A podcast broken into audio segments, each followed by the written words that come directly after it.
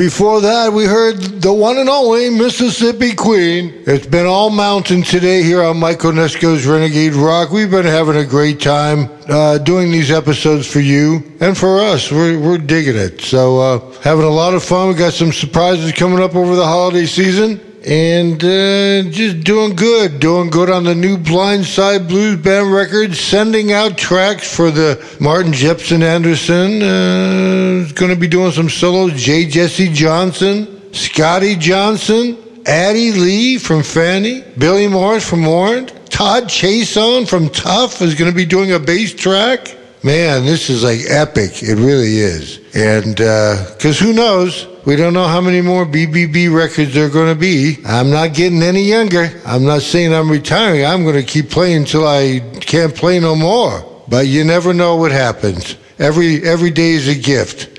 On that note, I'm going to say one thing to you guys. See.